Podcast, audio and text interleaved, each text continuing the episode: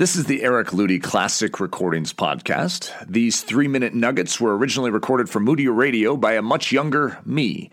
And though this material may be a bit dated, the truth package within it is still relevant today. I hope you enjoy it.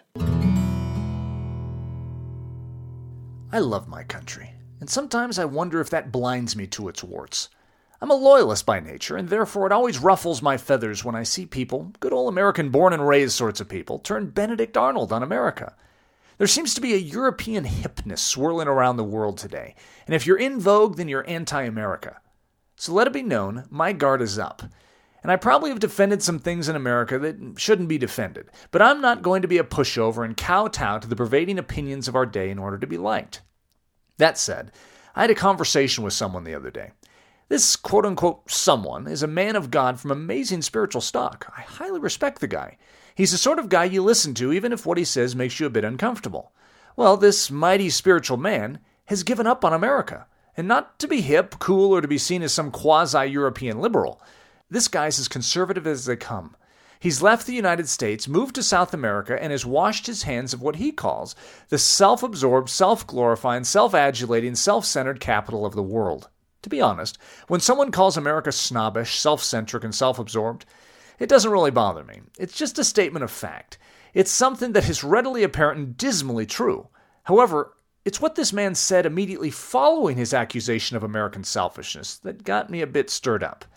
Eric, the man said, you are laboring in a field in which a crop simply cannot grow. It's too late for America, Mr. Ludy. I know you mean well, but America has reached its expiration date. It's past its point of possible return. I just listened, taken aback by his depressing statement. I agreed with him that it would seem impossible for a true harvest to grow in this American postmodern soil. But he said it can't grow.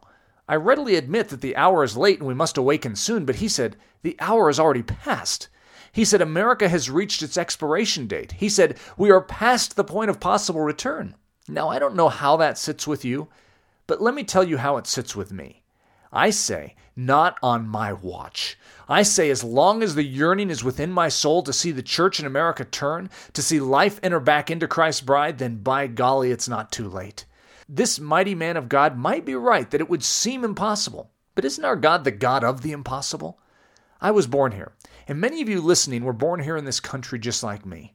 And I'm willing to fight to see truth regain its footing right here in my homeland.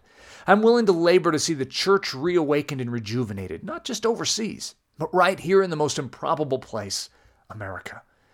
I get accused of being doom and gloom because I speak straight about the weakness of the modern church.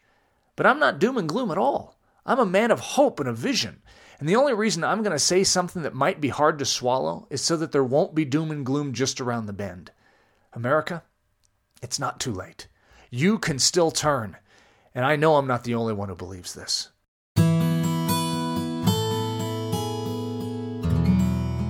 We hope you enjoyed this classic recording. This podcast was brought to you by the creative team at braveheartedchristian.com. For more information about me, Eric Ludy, and or to view the transcript of this podcast, please visit ericludy.com.